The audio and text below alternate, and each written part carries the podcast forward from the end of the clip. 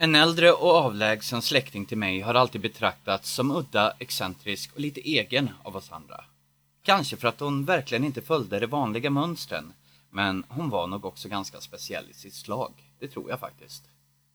Jag minns henne som sträng och oåtkomlig, men också en ganska spännande människa, för hon hade alltid så mycket att berätta. Hon var strängt religiös och förväntade sig att alla i hennes omgivning också var det och tyckte att det var en självklarhet att alla följde hennes exempel, åtminstone när de var i närheten. Hon kunde bli riktigt arg om man hädade, som hon kallade det, brast i respekt mot Gud och kyrkan eller om man svor. Då åkte man ut på trappan för att skämmas oavsett om man var gammal eller ung och oavsett väder och vind. Det hände inte ofta att någon trotsade henne. Hon förblev ogift. Det var ett val hon gjorde som riktigt ung och jobbade under hela sitt vuxna liv för Sida. Hon var stationerad utomlands större delen av sitt yrkesliv och var borta långa tider. Och då hörde vi inte så mycket av henne annat än på födelsedagar och till jul. Det var hon alltid noga med att komma ihåg. Men ibland var hon hemma i sin bostad i Stockholm, ofta mellan två placeringar. Och då brukade hon passa på att bjuda släkten på middag i sin stora flotta våning som ingen egentligen begrep hur hon hade råd med. Det var obligatorisk närvaro på de där middagarna och ingen vågade annat än att komma dit i sina finaste klänningar eller kostymer. Under dessa middagar höll hon hov. Det var mest hon som talade då de satt vid kortändan på sitt enorma matsalsbord och berättade om sina resor runt om i världen. Sydamerika, Afrika, Asien och en liten ögrupp i Stilla havet där de påstod sig ha blivit vän med en grupp kannibaler som hon framgångsrikt omvänt till den rätta tron. Det var ibland ganska spännande att lyssna till hennes reseskildringar men hon hade en tendens att så småningom glida över i rena predikningar och religiös fanatism och då kunde det bli en rätt besvärad stämning eftersom ingen vågade stoppa henne. Hon blev akut sjuk under ett uppdrag i Indien, hamnade på sjukhus och avled där innan transport hem till Sverige hann ordnas och begravdes där inom några dagar så att vi inte fick lägga henne till vila i familjegraven som vi antog att hon hade velat. Vi är inte ens helt säkra på var hon begravdes. Alltihop gick så fort. Eftersom hon inte hade någon familj så ankom det på oss övriga släktingar att ta hand om det hon lämnat efter sig här hemma bouppteckning, avsluta hennes affärer, tömma lägenheten och så vidare. Ett förvånansvärt stort och omfattande arbete som vi delade upp mellan oss eftersom vi alla också hade vårt vanliga liv att ta hand om. Vi upptäckte efterhand nya saker om henne som hon under sin livstid valt att hemlighålla och som fick oss att undra om vi egentligen alls kände henne eller om vi bara trodde det. Jo, jo, sa morbror Evert med ena ögonbrynet höjt. Han upptäckte att de både ägt ett hus i Sudan och aktier i ett känt företag i Brasilien med tvivelaktigt rykte. Man tror att man känner folk, men vänta bara tills det är bouppteckning. Så där höll det på. Överraskning följde på överraskning tills vi knappt visste vad vi skulle tro. Min uppgift i allt det där var i alla fall att plocka ur förrådet på vinden ovanför hennes lägenhet. Först var jag glad över det och tyckte att jag kommit ganska lindrigt undan. Men det var innan jag sett hur det såg ut där uppe. Det var proppfullt. Ordningsamt inpackat, staplat, travat och förpackat. Men fullt från golv till tak med bara en smal gång i mitten. Det fanns allt möjligt och lite till som var lite mindre möjligt och som man aldrig hade sett maken till. Prydliga rader med lådor fulla av gamla fotografier, vykort och brev. Andra lådor fulla av fullskrivna anteckningsböcker och korrespondens som hade med hennes arbete att göra. En stor kartong med någon sorts rituella trämasker i mörkt trä. Jag kunde inte ens gissa varifrån det kom. Flera lådor med souvenirer av olika slag. Jättesnäckor, solfjädrar med olika färger och mönster. Små, små figurer i albaster, glas och kristall och ett riktigt vackert ihopfällbart schackspel i miniatyr med de små pjäserna otroligt detaljerat urskurna ur två sorters trä. Ett ljust träslag och ett mörkt. I en låda hittade jag ett gammalt majong som måste ha varit antikt med brickor i elfenben och bambu i en låda av sandelträ. Det luktade förvisso fantastiskt gott, men har av uppenbara skäl varit förbjudet att importera i åratal. Och mattor. Herre jösses, hur många mattor kan en människa samla på sig egentligen? Det fanns mattor i alla färger, former och material, noggrant ihoprullade och inlindade i plast och silkespapper. Jag trodde att det var tapetrullar när jag först såg traven i dunklet. Där fanns också kläder, böcker och husgeråd. Det mesta äldre saker men i gott skick. Och längst bak stod en enorm chiffonier med massor av lådor och små skåp. Undrar hur tusan hon fick upp den dit, funderade jag och suckade uppgivet när jag insåg att även den var full av saker. En låda var full av små, tunga, färgglada glaspärlor. En annan innehöll mängder av gammeldags reservoarpennor. Juldekorationer jag aldrig sett henne använda och gardiner, fjädrar och klädnypor. Det skulle ta mig flera dagar att rensa, sortera och transportera iväg det här insåg jag. Det gjorde det också. Jag har aldrig varit speciellt förtjust i vindar. Det är aldrig tillräckligt varmt eller ljust och alltid fullt av gamla minnen. Tillräckligt viktiga för att spara men inte för att ha dem i sitt hem. Det är alltid dammigt också och det är något hemligt och sorgset över alltihop. Bortglömt. Även de saker som en gång betytt mycket för någon ligger där, bortglömt och övergivet. Den här vinden var inget undantag och en del av det jag hittade bland de där lådorna gjorde verkligen sitt allra bästa för att sätta fart på fantasin och få det att krypa ut efter ryggraden. En gammal läkarväska i läder full av illa åtgångna instrument till exempel. Hur creepy är inte något sånt att hitta? Och varför ens spara på sånt?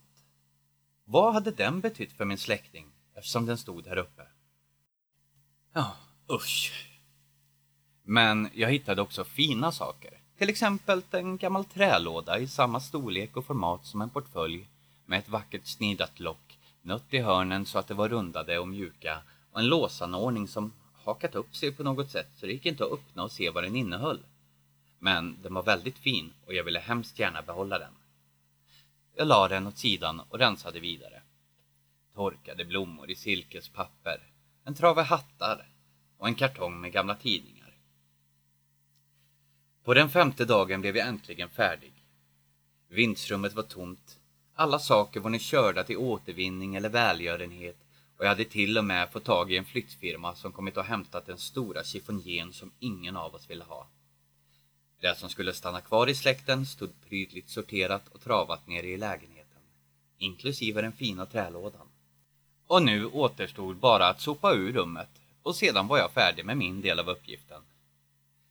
Äntligen tänkte jag och kände mig belåten när jag för sista gången slog igen dörren efter mig och låste den. Färdig. Hurra!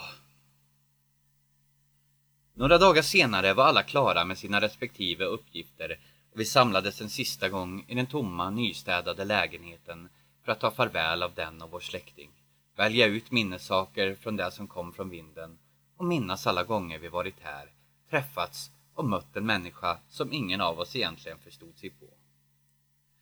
Det var sorgligt faktiskt.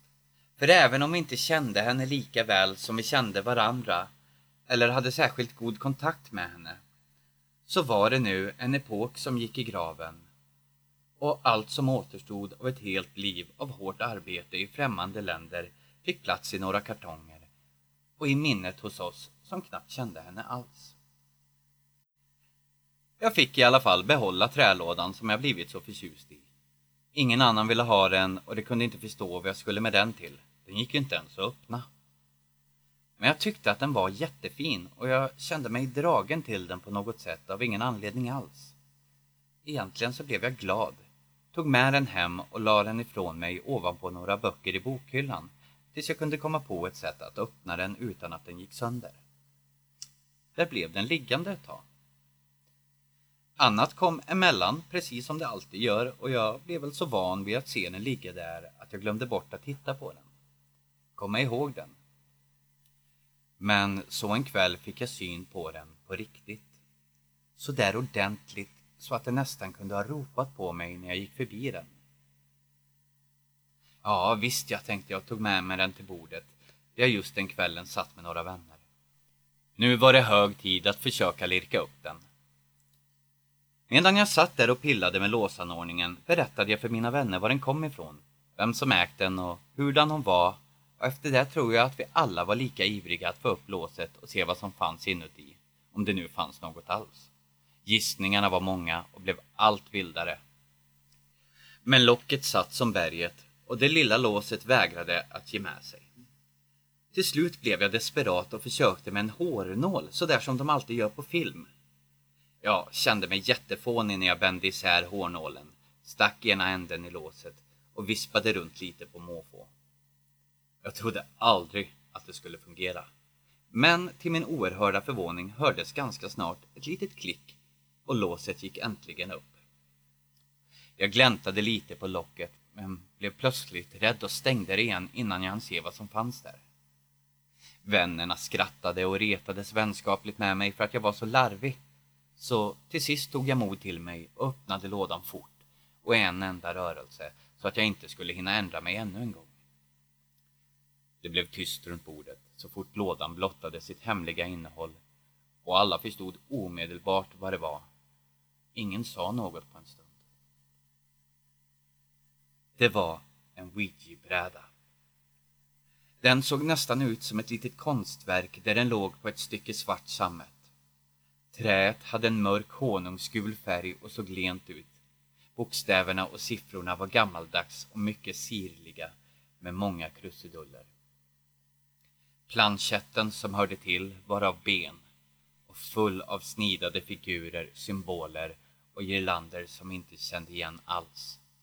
Den kändes varm när man tog i den och var fäst vid lådans kant för att inte skramla omkring där inne och kanske gå sönder.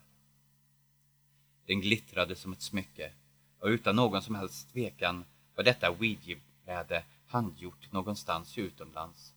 För där det ska stå ett ja och nej stod det yes Snow. no. Den var lite mindre än andra sådana här brädor som jag har sett. Men inte så mycket att det gjorde den svår att använda. Kanske var den i den storleken för att den skulle vara lätt att bära med sig, resonerade vi.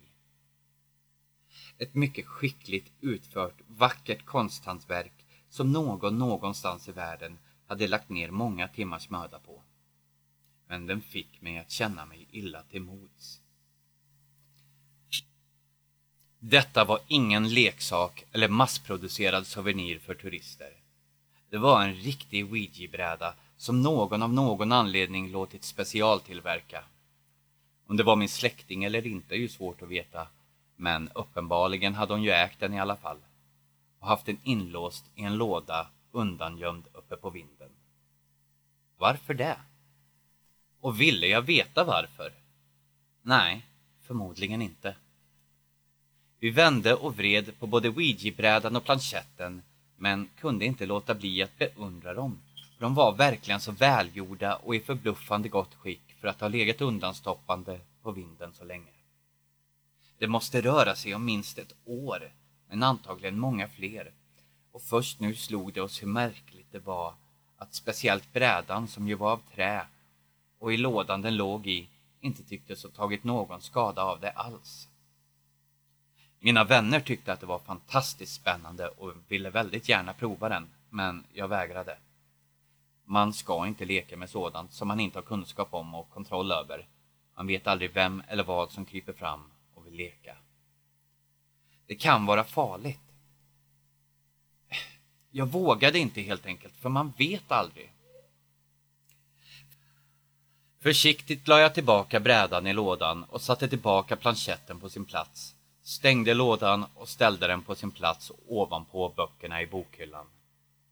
Där skulle den få stå tills jag hade bestämt mig för vad jag skulle göra. För just då var jag inte ens säker på att jag ville ha kvar den i huset.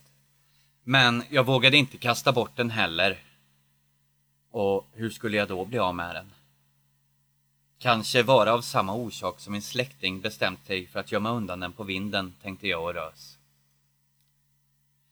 Ett bra tag efter det fortsatte just de där vännerna att tjata om att vi skulle göra ett försök att använda brädan och tog varenda liten chans de fick att föra den på tal.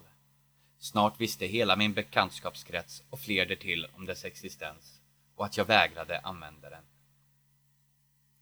Vilket i sin tur ledde till ännu flera övertalningsförsök och ibland faktiskt riktigt elaka gliringar från i stort sett främmande människor om hur fånig jag var som överhuvudtaget trodde på ouija-brädor och onda andar. Så jag fortsatte vägra och det fortsatte tjata tills jag nästan vande mig vid att hälften av all samtalstid bestod av prat om den där ouija-brädan. Men så en dag kom det med en ny idé, en helt ny idé, och bad att få låna den av mig. De ville själva försöka och de tänkte göra det någon annanstans utan mig. Först kände jag mig tveksam till det och undrade om de verkligen visste vad de gjorde. Men sedan tänkte jag också att det faktiskt var deras eget ansvar. Dessutom var jag fruktansvärt trött på deras tjat. Skönt, tänkte jag. Nu kanske vi äntligen kan gå vidare och prata om andra saker. Återgå till det normala. Så jag gick med på det och lät han låna ouija-brädan. Så dumt. Jag borde verkligen ha gått på min magkänsla och inte låtit hon låna den, för jag märkte ju att de inte tog det riktigt på allvar, utan bara tyckte att det var en spännande lek. Så otroligt dumt. Men det fick låna den. Det var fredag eftermiddag när jag lämnade över trälådan med ouija-brädan till dem. Det minns jag hur tydligt som helst. Men själva säger det nu efteråt att de måste hämtat den först på lördagen. Det är som att det fattas en dag för dem. Som om en skiva av tiden bara försvunnit och de kan inte riktigt minnas hur de tillbringade fredagskvällen. Jag bryr mig inte så mycket om just den biten av det hela, för jag vet alltså med säkerhet att jag hämtade brädan på fredagen. Jag hade nästan börjat ångra mig och bad dem säkert hundra gånger att vara försiktiga med den och rädda om sig själva. Och de lovade säkert hundra gånger att det inte var någon fara alls och himlade med ögonen när de trodde att jag inte såg. Men jag såg.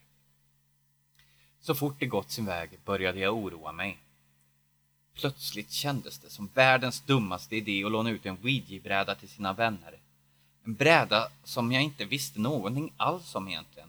Som kanske eller kanske inte fungerade så som ouija-brädor sägs göra. Vad som helst skulle kunna hända. I alla fall om man trodde på sådant. Och vad visste väl jag om sådant egentligen? Det var något annat också. Som nästan skrämde mig ännu mer. Något riktigt konstigt som det tog mig en liten stund att komma underfund med. Jag saknade den. Det kändes inte bra att den inte var hemma och jag var orolig att den inte skulle vara omhändertagen ordentligt nu när jag inte hade uppsikt över den. Det var en högt påtaglig känsla, mycket lik den man känner när barnen åkt iväg till barnvakten eller ens partner är borta av någon anledning. Hela huset känns tyst och tomt och övergivet, när en del av dess själ som man är van att ha omkring sig plötsligt inte längre är där. Så kändes det nu. Som om brädan var ett levande väsen. Det var ju ganska idiotiskt och det insåg jag också så jag ruskade av mig den där känslan så gott det gick. Mina vänner hade lånat en bräda av mig. En bit trä. Ingenting annat. Det var helt okej. Allt var precis som det skulle. Ingenting skulle hända och det skulle lämna tillbaka den imorgon som vi hade bestämt. Nog nu, sa jag till mig själv. Sluta tänk på det. Men det kom aldrig tillbaka på lördagen. Jag försökte ringa men ingen av dem svarade. Sedan var jag tvungen att jobba och fokuserade på det och till slut hade hela lördagen gått utan ett enda livstecken från någon av dem. Det gjorde mig bekymrad igen men också lite irriterad faktiskt. De visste ju hur orolig jag var. Hur svårt ska det vara att bara höra av sig egentligen? Jag bestämde mig för att jag skulle leta rätt på både dem och min ouija-bräda nästa dag men först behövde jag sova några timmar. Men jag hann aldrig och det behövdes inte heller. För nästa morgon ringde det på dörren och utanför stod min vän Linn med trälådan under ena armen. Hon hade bråttom till jobbet och hade inte tid att fika men lugnade mig med att berätta att allt var bara bra med dem alla. Ingenting hade hänt och de hade inte ens blivit rädda när de använde ouija-brädan. Jag frågade varför de inte lämnat tillbaka den igår så som vi bestämt och hon såg lite förvirrad ut och sa att det var ju igår de hade lånat den.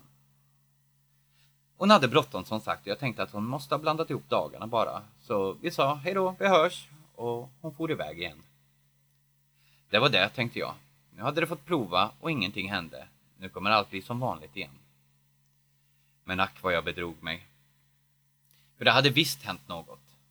Det förstod det bara inte än och det tog några dagar innan jag fick veta det. Några dagar senare kom det hem till mig, det som varit med, allihop utom Linn. Bleka och nervösa stod de och trampade utanför min dörr när jag kom hem från jobbet en kväll och full av onda aningar släppte jag in dem och satte på kaffepannan. Ingen sa särskilt mycket medan jag pysslade med det där så när jag äntligen var färdig och hade serverat kaffet slog jag mig ner vid bordet och frågade vad som stod på. De sneglade nervöst på varandra men sa fortfarande ingenting och jag förstod att de inte visste riktigt hur eller vem som skulle börja. Jag såg från den ena till den andra och de hade alla svårt att möta min blick. Vad i hela världen var det nu frågan om? Till slut började Nina prata medan hon långsamt rörde runt i kaffet med skeden. Eh, sedan vi använde Ouija-brädan har det hänt en del ovanliga saker och vi börjar bli lite rädda. Jag satte kaffet i halsen och hostade som en galning men lyckades till slut kraxa fram ett Skyll er själva, jag sa ju åt er att låta bli. Men eftersom det såg så olyckliga ut tillade jag Vad är det som händer? Det berättade att till en början när de lekte med brädan hände ingenting alls. Det satt med den ett par timmar, men det enda som hände var att den vaknade till liv en liten stund och långsamt stavat fram namnet på dem som satt runt brädan. Nina, Sofia, Johan och Linn. Sedan ingenting mer. Det var inte spännande helt enkelt och de trodde nog att det var de själva eller åtminstone någon av dem som påverkat planchetten och styrt den till att stava deras namn. Ingen av dem erkände sig skyldig till det, men kanske var det undermedvetet trodde de. Eh, så de bestämde sig för att avsluta och hitta på något annat att göra. Sofia hade läst någonstans någon gång att man alltid måste avsluta med att sätta planchetten över hejdå, eller som i det här fallet, goodbye. Men de hittade inget sådant på den här brädan.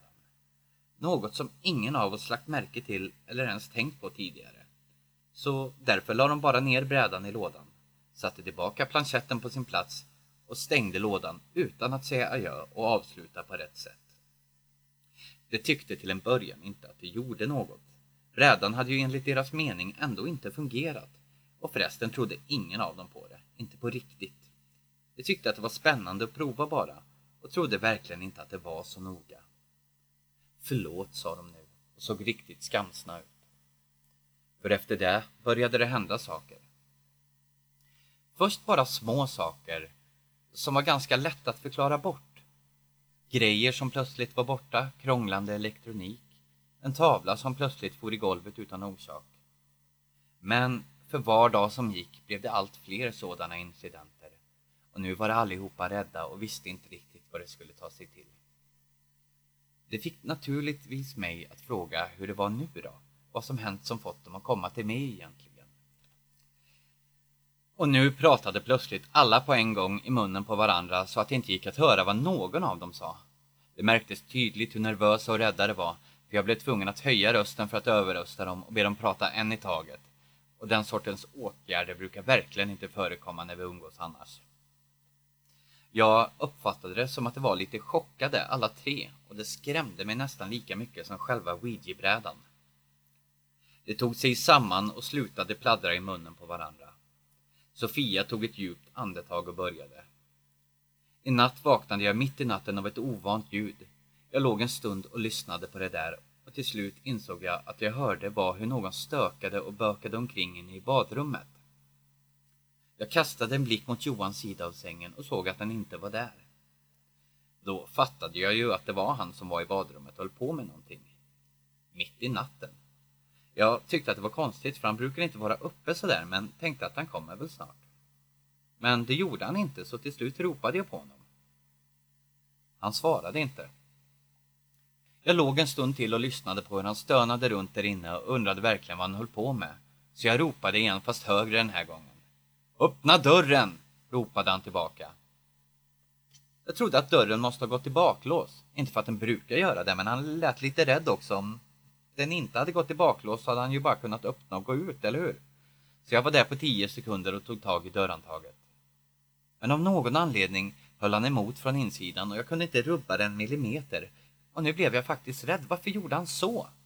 Nej, nej, nej, skrek han där inne och lät fullkomligt panikslagen och det skrämde mig ännu mer. Men vad håller du på med? Släpp handtaget så jag kan öppna åt dig, skrek jag. Tänd lyset, svarade han med en plötsligt lugn röst. Ja, lampknappen sitter på utsidan hemma hos oss. Hade han varit där inne i mörkret hela tiden? Men jag tände lampan och nu höll han inte längre emot utan det gick lika lätt som vanligt att öppna. När jag väl fick upp dörren stod han bara där mitt på golvet med armarna hängande ut efter sidorna och blinkade förvirrat mot mig. Vad hände? frågade jag honom. Jag tyckte att han betedde sig så konstigt, inte alls som han brukar. Han brukar inte gå i sömnen, han brukar inte bete sig så där, som han nu precis hade gjort. Jag vet inte, sa han och lät sig inte riktigt lik. Jag bara... Nej, jag vet faktiskt inte.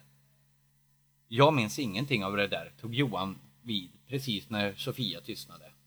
Jag minns bara att du öppnade dörren och stod där med ögon stora som tefat. Och i morse var det ombytta roller. Jag vaknade och då var Sofia redan uppe. Det händer inte så ofta så jag trodde att jag hade försovit mig och gick upp för att äta frukost och göra mig klar för jobbet och var lite irriterad för att hon inte hade väckt mig. Sofia, ropade jag medan jag klädde på mig. Men hon svarade inte så jag trodde att hon redan gått. Men när jag kom ut i hallen så var hon där. Hon stod i hörnet vid ytterdörren med ryggen mot mig, huvudet sänkt och händerna knäppta framför sig. Som om, som om hon stod i skamvrån eller något. Jag ropade på henne igen men hon svarade inte då heller. Jag frågade vad hon gjorde men fick fortfarande inget svar. Så jag gick fram till henne och vände henne mot mig.